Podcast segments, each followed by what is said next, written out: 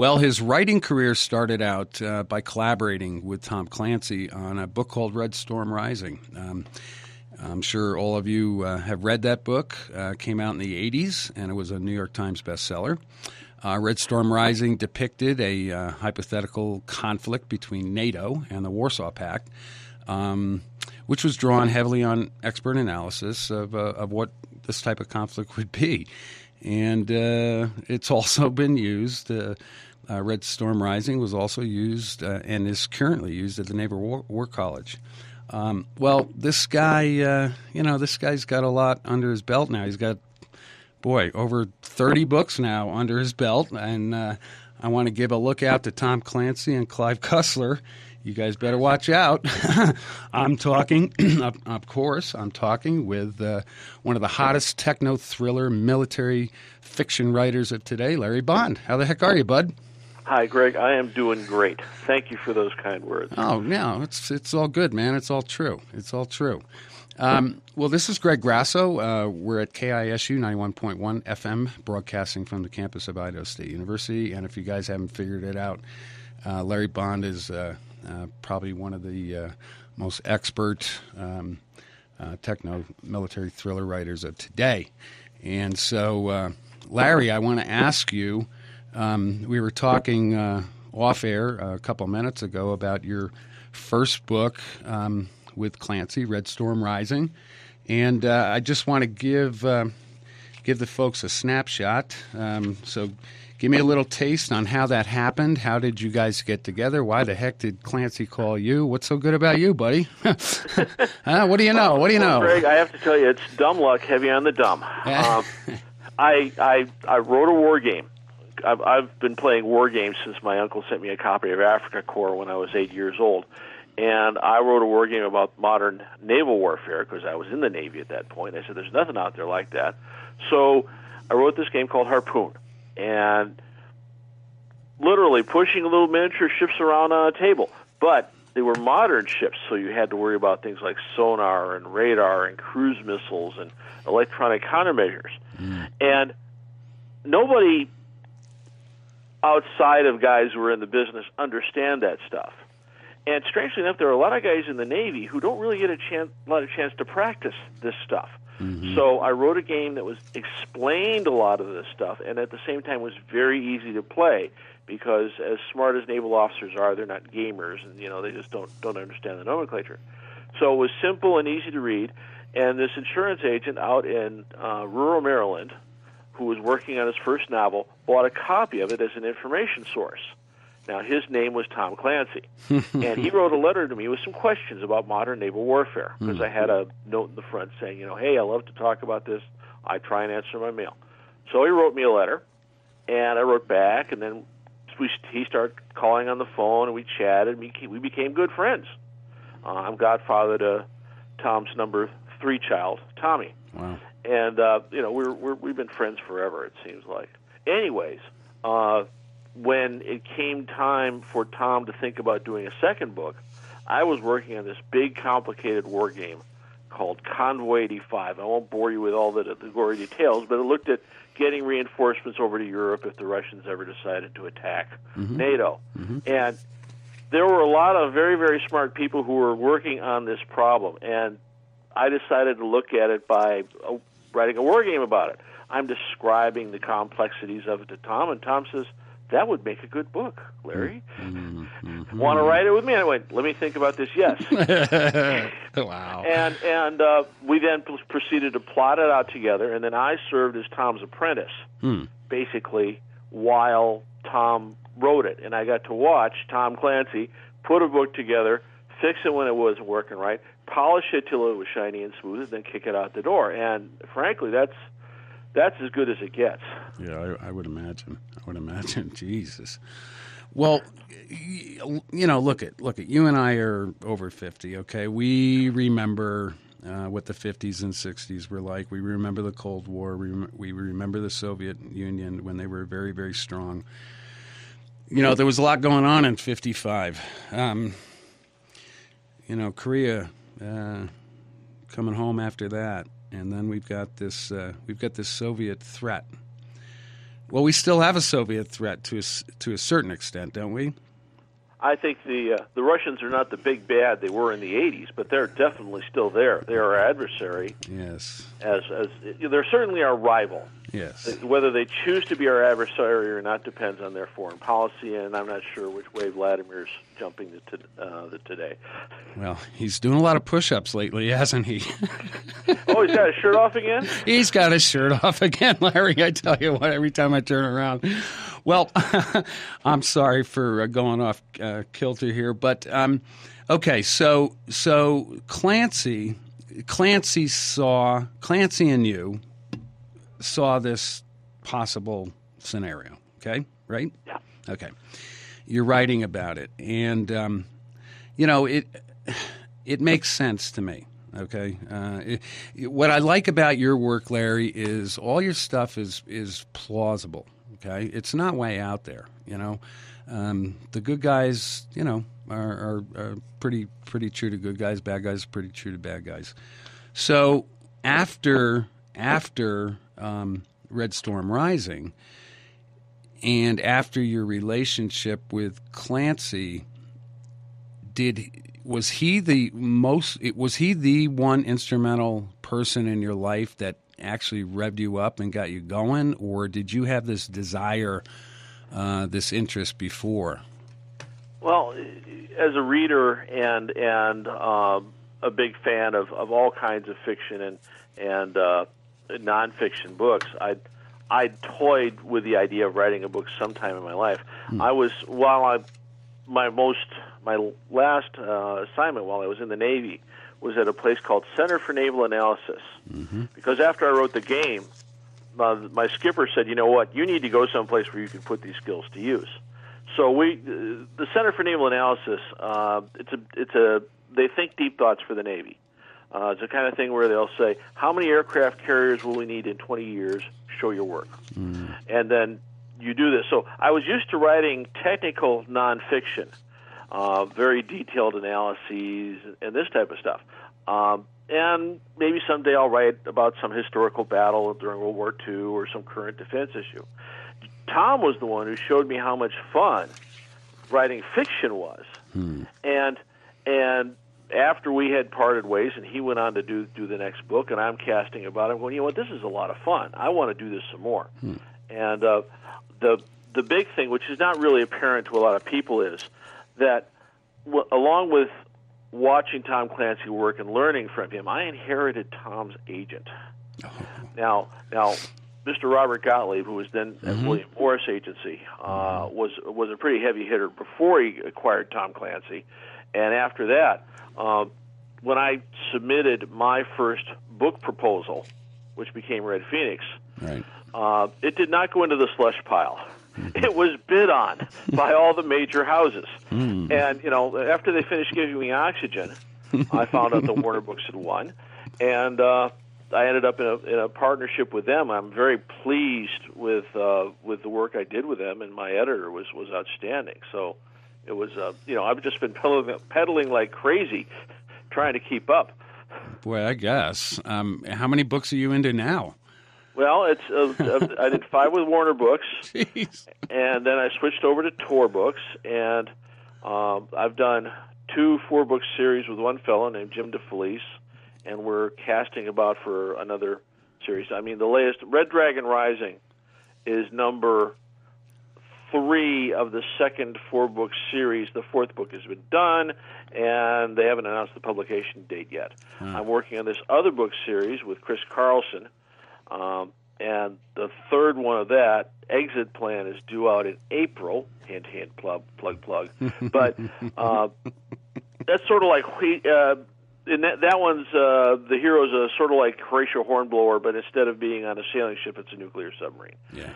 And so we're watching him as he, he grows through his through different ranks.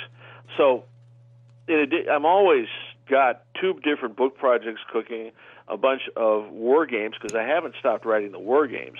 Really, uh, it keeps me current. Hmm. Uh, sometimes the the information that serves uh, one book also helps with another. Mm-hmm. For instance, at the same time that I was writing uh, Exit Plan with Chris Carlson, uh, I can I can because it's so close to publication. I can now say that yes, it's it's about uh, Jerry Mitchell, the hero, gets stuck in Iran on on the Iranian coast along with a couple of spies who he was supposed to be rescuing. You call this a rescue? and a bunch of SEALs, and they have to get it back into the water somehow and get back to the submarine. Well, I took all that research that I did about Iran's bomb program and everything else, and Chris and I wrote a game called Persian Incursion, mm. which looks at the political consequences of Israel attacking Iran. So I guess I just believe in recycling. Is, is, it, it was a chance to do more than one fun thing with all that research. Well, we've got a problem with Iran and Israel today, don't we? Oh yeah. You know, Larry, uh, you, you're my age. Uh, we grew up through all this stuff. You know, I um, I remember the Kennedy years. Uh, I was a young man, um, idolized a uh, uh, uncle of mine who uh, served six tours in Vietnam. Actually. Oh my gosh. Yeah, um, Frank Mariano, and he was a helicopter pilot, and he ended up becoming uh, bureau chief of ABC News, and he was the one reporting every night on the DM at the DMZ. And so uh, Uncle Frank would come home during his uh, tours and, and just you know feed us with this stuff. I that's when I really started becoming interested, and that's why I joined the Seabees in the early '70s and blah blah blah. Mm. Um, but how does okay? So so you've got Angels of Wrath, Fires of War uh, Soul of Assassin with DeFelice, right? And then uh, Red Dragon, yeah. Red Dragon Rising. Now, I got to tell you, I opened up Red Dragon Rising, Shock of War, um, folks, and um, I'm looking through the first couple of pages, okay? And I'm, hey, this is pretty cool, you know. And what's this thing on global warming? You know, you got a little paragraph here from uh, from the International Society of Environmental Sciences, and then I open up to February 2014, and you've got some crude. You've got crude oil. You've got corn, wheat, and rice pricing here. And man, when I looked at this chart, I, I gulped because I'm seeing signs of this happening. Uh, now, what is on the horizon, Larry? I mean, uh, this you know this these books are are uh, inspiring, but they're also pertinent to what's going on today. Well, well, thank you. That's exactly what we want them to do, Greg. I mean, the, the whole shtick. The, I mean, every genre has its rules, mm-hmm. and the rules for a military thriller are you're allowed, you take the current situation, and and you get to make a tweak somewhere in the prologue or chapter one, mm-hmm. and after that, you imagine what could happen, and as you said, make it plausible, make it believable, mm-hmm. and just see where it takes you and I've done that with Korea. I've done that with uh, South Africa. Mm-hmm. Um, now in Iran, um, we got other things going on. There's there's no lack of places where there's a lot of tension, and this is a chance to sort of see what would happen. Thankfully, they've all stayed hypothetical. I would really like that if if that worked out that way. Mm-hmm. well. I don't know, man. Uh, I see. Well, you know what? I got to go back on that. I, I was going to say I see. I see some bad crap coming down the road here, but you know, I've seen. I've seen the United States and the government and the armed services uh, do some remarkable things over the past 10, 10 years, twenty years. Uh, technology surely uh, plays a, a, part in all of this uh, intelligence gathering and you know, just the overall picture of uh, of infiltration. So. Um, you're you you know you're writing about seals. Uh, you're actually exit plan. Your your your book that is coming out in two months. Exit plan. You know why'd you put him with seals? I mean, the first thing they're going to do is drag his rear end in the water, man. And this guy, I don't think he likes deep sea. well, he, he, J- Jerry, Jerry, if you read the first two books, you find out that he's actually a diver, so he's not totally, you know, at pardon the expression, at sea with these guys. Well, but the, I, you know, I'm you know not I mean. giving anything away when I say that early in the book, like chapter, uh, whatever, um, four, they're they're on a mini sub. They're going to go in and get out the, these these Iranians, and there's a battery fire. Yeah. And they lose somebody, and the rest of the guys have to swim for the beach. Yeah. And and in the first two books, Jerry was on a submarine, uh, different submarine in each book, and did useful things, and you know saved the day. and then and then I said to him, you know, let, we got to get Jerry outside his comfort zone. Mm. He's too good on submarines. What happens if we put him on foot, Yeah. on shore? Yeah. And and now he's got to function in a very different environment. Now you now you were in the Seabees. I- what time? What, what what was your what was your time frame? I, I was in the CB 73 to 76. I ended Ah. I ended up on Diego Garcia. Oh, I'm so sorry. I know. that. Thank you very much. um, yeah, Diego was wonderful. We got to watch the Russian trawlers off the horizon every day. Listeners, I have to tell you, I was in the fleet during that same time that Greg was. Yeah. And ship, ships would come to Diego Garcia, and the guys from Diego Garcia would come aboard our the ship for Liberty. Yes, Okay, that's yes. how bad it was at Diego. That's right. That's right, Larry. Uh, it's uh, 37 miles tip to tip. Uh, it's got a natural lagoon where these white tip sharks and uh, these small white tip tar- sharks, about four or five feet, and these stingrays hang out. And um, uh, yeah, there's nothing to do on the freaking island. There's rats. There's there's I swear to God, there's red crabs that live in these freaking palm trees, and they just drop down. You know, I mean, it's it was horrible. it was freaking horrible. You know. Well, the, the island was uninhabited until until the Navy decided it would make a good base. Well, there should have been a hit there. Well, no, the British owned it for a while, and they did some plantation farming, but that didn't work out. And I, th- I think we leased it from the British government at the time, and we had the Chinese there. They were dredging out the bay to, to you know, uh, receive the ships and whatever. But no, man, that duty was insane. Um, uh, we were, uh, yeah, we had a bunch of Seabees and Marines, doctors, uh, Well, now, nurses. the reason why I brought that up was because the Seabees, back when I was in the fleet, the Yes. Seabees were the only ones that I ever saw walking around in camis. You know, because they were expected to like go on land, and they might even actually get shot at. And this this was we we admired the Seabees because they were definitely. I mean, the average sailor is not used to a lot of personal violence. At least it used to be that way. I think they're getting more small arms training now than Sure, they used to. sure. And everybody has to wear camis so they look cool. But you know, there was a very sharp divide doctrinally between most sailors, Yeah. naval officers such as myself, and the SEALs, who we basically thought were insane. Yes. We would see these guys. I, I, I took my, my surface. I went to surface warfare school at Coronado, California, Mm. Sure. which is where the SEALs train. Love it. And we would see these guys carrying telephone poles around, Right. attacking each other with axes. I mean, just all kinds of crazy stuff. And we thought they were nuts. Yes.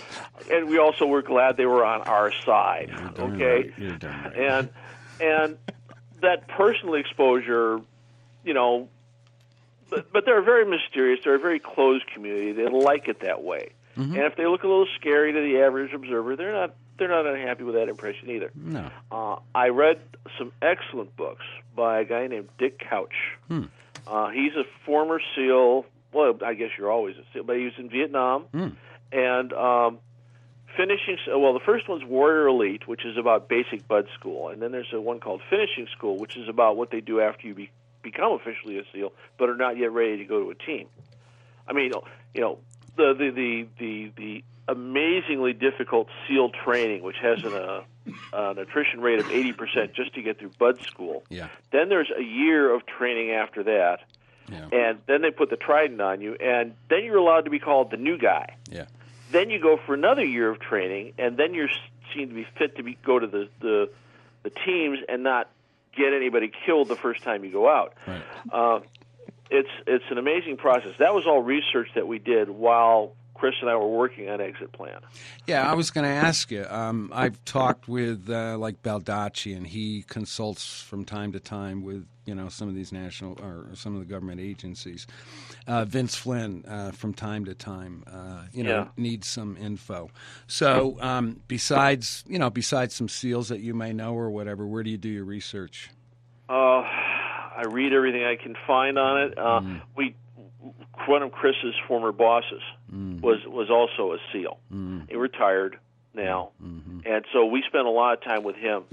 And he, for instance, there is a SEAL reunion down at Fort Eustis, Florida, that I went down, and there were there were guys there going back to the UDT teams from World War II. Oh yeah. And there was a Medal of Honor winner. Tom Norris was there. I got to shake his hand. okay. And uh, just just a they put on a SEAL demonstration, which was amazingly interesting. There's a wonderful museum down there. Mm-hmm. So all that gets sucked in, and I'm not list- I'm not looking necessarily at facts. I'm looking at the kind of stories these guys tell.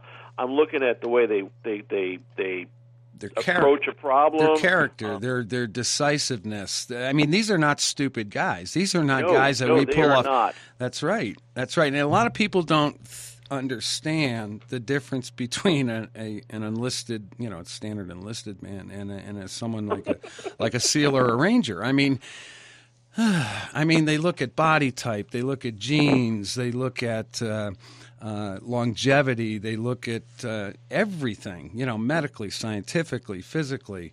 Um, these guys are, are the cream of the cream. And um, a couple guys that I know, uh, I work locally here in, in uh, uh, Idaho, but I have a couple of SEALs. Uh, they're in their, well, they're 58, 62.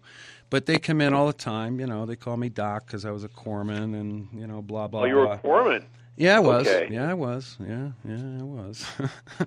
um, so yeah, I mean it's a it's a bond. Uh, it's a bond untypical uh, uh, of, a, of a standard enlisted enlisted guy. You know. Um, yeah, and speaking speaking of your research and whatever, I want to uh, I want to talk about something that. Uh, there's another conflict going on right now with uh, North Korea, and your book with Pat Larkin, Red Phoenix. Yeah. Did you did you know what was going to happen? I mean, come on, man! It, you know, it's guys like you and Andy Harp and um, you know Flynn.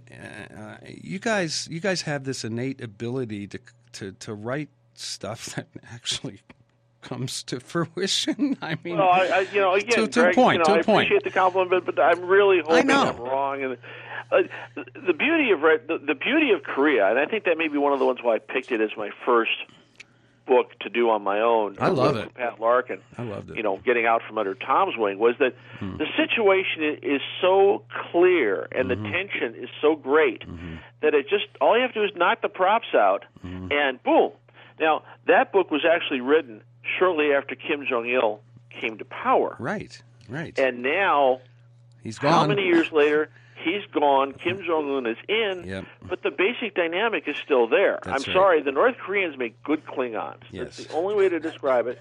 they're they're just they're they're they're they're a little strange on the north side of the border. Yes. And and although the South Koreans can be pretty hardcore too. Well, sure, Uh, sure. You know, we we we tried to show uh, the South Korean character, which has so many amazing facets to it. The the sheer determination Right. of a lot of these people, Right. and a lot of the, the the you know they they live. Um, you know, one again, dumb luck. One of the first guys I talked to when I was working on Red Storm Rising happened to be an Army intelligence guy. He was out of the Army at that point, but Hmm. he'd been stationed in Korea. Oh, gee, where were you stationed? well, he was stationed, you know, and he and it turned out he was one of the guys that would go and count the bodies on the beach after the North Korean commandos tried to get ashore. For for listeners who have never been to Korea, hmm.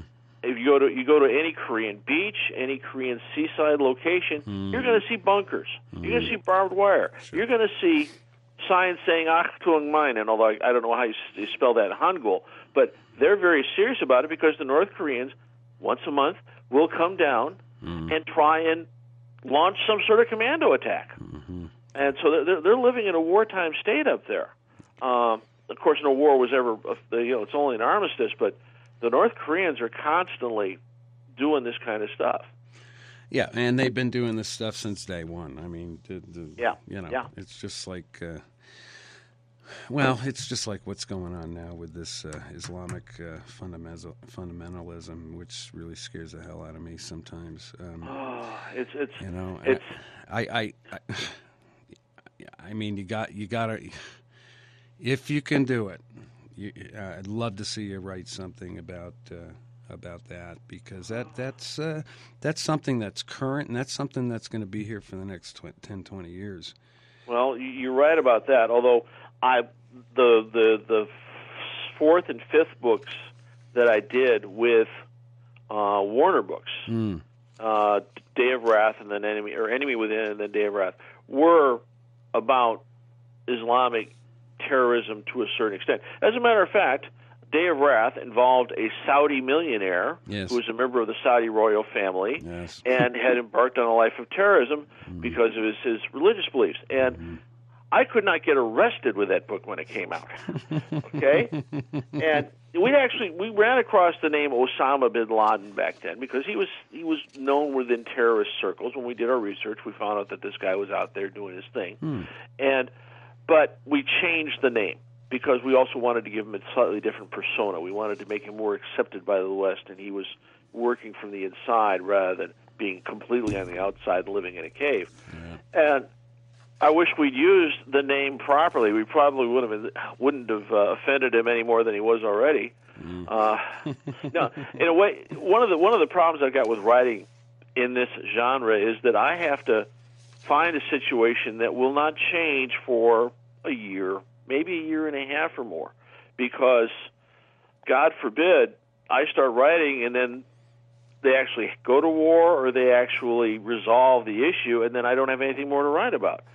so it's it's it's not a foot race because you can't you know I'm not I'm not I'm not a long distance runner I'm certainly not a sprinter but we got to get this stuff done while the situation is stable then get it out the door and after that anything that happens is inshallah well said. Well said. yeah Uh, Jeez. well, I um, uh, well, look at uh, Red Phoenix was great. Uh, South Korea has always been um, an interest of mine, especially at the time when I served. You know, blah blah blah. Um, my dad used to always talk about the. Uh, um, the uh, Korean, uh, what were they? What are they? Uh, the Rock Koreans, Rock, Marine- Rocks. Rock Marines. Yeah, Yeah. tough sons of guns. that was appropriate term Yeah, yeah, yeah. Country's yeah, country's a little rocky. Yeah. Anyway, hey, um, I want to get into. Uh, I've got a couple more minutes here, Larry. I'd like to um, get into your head a little bit uh, for our listeners. I'd like you to to tell us. I mean, we all know you you served as a, uh, uh Navy officer. Um, you were in the reserve. You put in what eight, ten years or something when it was all said and done. Or? I put in six years active and a year and a half reserve, There you go. and Eight and I was. I had the choice of either getting promoted to commander or going with my book career, and they. Uh, one of the interesting things about the reserve is they don't pay you after you're promoted to commander because Oh. you've got so much time in that they know you'll keep coming, so eventually you get retirement benefits really. and and I said, yeah, work for free. And and believe me, when you get to be a commander, they make you work. It's none of this one weekend a, a month jazz. And, and and the books were more fun. Sorry, I I made a choice. No, good choice, Larry. Thank you. um, are you married? Do you have kids, family? Yeah, I've got I've got I've been uh, my wife and I will celebrate our 30th anniversary this year. Hey, me too. I, I've, I Yeah. have two wonderful. Well, we have another parallel that's interesting. I had an uncle in the Air Force. Yeah. who you know did that that same thing that yours did for Yeah, you. yeah. Anyways, uh, I've got two wonderful girls. Hmm. One's one's working uh, as a as a psychologist, and the other's studying up in up in Connecticut. So they're Oh, they're both. Thank thank God they're both smarter than I was. They're Yeah. getting better grades than I was. Westcon, UConn, Um, In Connecticut? uh, Wesleyan. Oh, Wesleyan. No way. Wow. Yeah. I Now, grew- she, start- she started at Con oh, okay. Okay. and then went to to Wesleyan. Crazy. and uh, she's studying the classics, and I'm like, I, I couldn't be, be be prouder. I don't know who needs to learn ancient Latin or ancient Roman anymore, but or, I guess they call it Latin. It's still Latin. Yeah, I was, I was talking to Lisa Gardner last week, and um, she, uh, you know, she started writing romance novels and then went to thriller. You know, and she she's like insane now. You know, this beautiful blue-eyed brunette is writing uh, all this cr- crazy stuff. But uh, yeah, she started out one way, went to another, um, uh, which was pretty funny to see. And um, and I'm glad you're sticking with your with your uh, with your heart and soul. Um, you know, Larry, I, I had a good time uh, with you. I um, I like the way you write uh, because uh, you know, I read a lot of authors, and if I can't get through the first couple paragraphs, it's like, or you know, at least a chapter to forget about it. But you, you like other very well-known um, writers uh, today, have um, have this innate ability, and the way I see it, of of, of, of building these pictures that you can actually put together, and boy, that really helps me, especially when your books are so involved. Um, I, I, I, really like what you're doing, man. I mean, well, thank you. Yeah, yeah, you do well. you, do, you, do, well, boy. Oh boy. Well, listen, uh, Larry. You know, look at we got maybe a minute. Um, anything? Uh, what do you like to do for fun? I mean, oh, come on, man. Do, do, do you golf? Well, after, do you play ping pong? I mean, what do you what do you do? Well, some call it golf, others call it agriculture. Um, and yeah, I, I after wargaming became my business, is uh, I I took up cooking as a hobby. I love Asian cooking. Oh, uh, far out. And uh, I'm not that not that good at it, but I, I keep trying. Yeah. And uh, you know, there's I uh, I ship models. I love to go downstairs and carve on on things and build no little ship models. My, my my office is covered with with those airplanes as well. Oh, that's Any, cool. Anything that anything that's made out of plastic, I've built probably somewhere along the line. Remember those? Remember the uh, the uh, Gemini kits that you can get for a dime in the in the sixties? Oh, jeez. Remember that? Oh, you, oh. You, you get you read the magazine. It's like, Daddy, can I have a dime? And you tape the dime to it, and you send it in. Then you get this this cool model of cereal boxes. There's Yeah. you get the cut off Yeah, the yeah, yeah. cereal boxes. Yeah, oh yeah, I did all that. Me too. I did all that. That was fun. that was fun. That was fun. And it wasn't just the glue fumes either. It was it was genuinely rewarding. I love it. Well, Larry, um, hey, this has been fun, man. I uh, I appreciate your time. Um, I want to uh, say thank you to NPR and uh, KISU staff manager Jamin Anderson, and um, on behalf of the Marsh Public Library, this is Greg Grasso thanking. Um, uh, one of the hottest uh, techno thriller military writers of today, Larry Bond. Um, Larry, um, your book, Exit Plan, um, I have to admit, I read it fairly quickly uh, in three weeks because I've got four other books going. I love the heck out of it, man. Um, I think it's one of your better books. Uh, but, but, ladies and gentlemen, um, go out and buy Red Dragon Rising. I mean, um, fantastic book, as well as Exit Plan. And uh, Larry, where can we find your stuff? well, it's uh, it's on all the big booksellers, of course, and Sure. and now Kindle. We're we're even working on getting some of my earlier stuff onto Kindle. Good. Before that, things like that existed, but uh, yeah, it's all there. And uh, like I say, the uh, exit plan is coming out in May, April, May eighth, I think. And Beautiful. Red uh, the, the the Red Dragon Rising number three came out at the beginning of uh, January. Yeah, yeah. So that's there. Great series, folks. And uh, Larry, I hope uh, I hope uh, Red Phoenix goes on Kindle. I'd like to. Uh, I'd like to. Go. I can tell that. you the story about that after we get off the air, but uh, Yeah. it's, it's it's an interesting comment on our times, Ah, well, damn it. Let's legacy get, issues. let's get you on the air again next time. I'd love to. All right. Well, let, to. It's let's. been a lot of fun. It has. It has. Let's say goodbye to our audience right now. You hang on, and uh, well, folks, you know what to do. Keep reading and have fun. This is Greg Grasso. Thank you.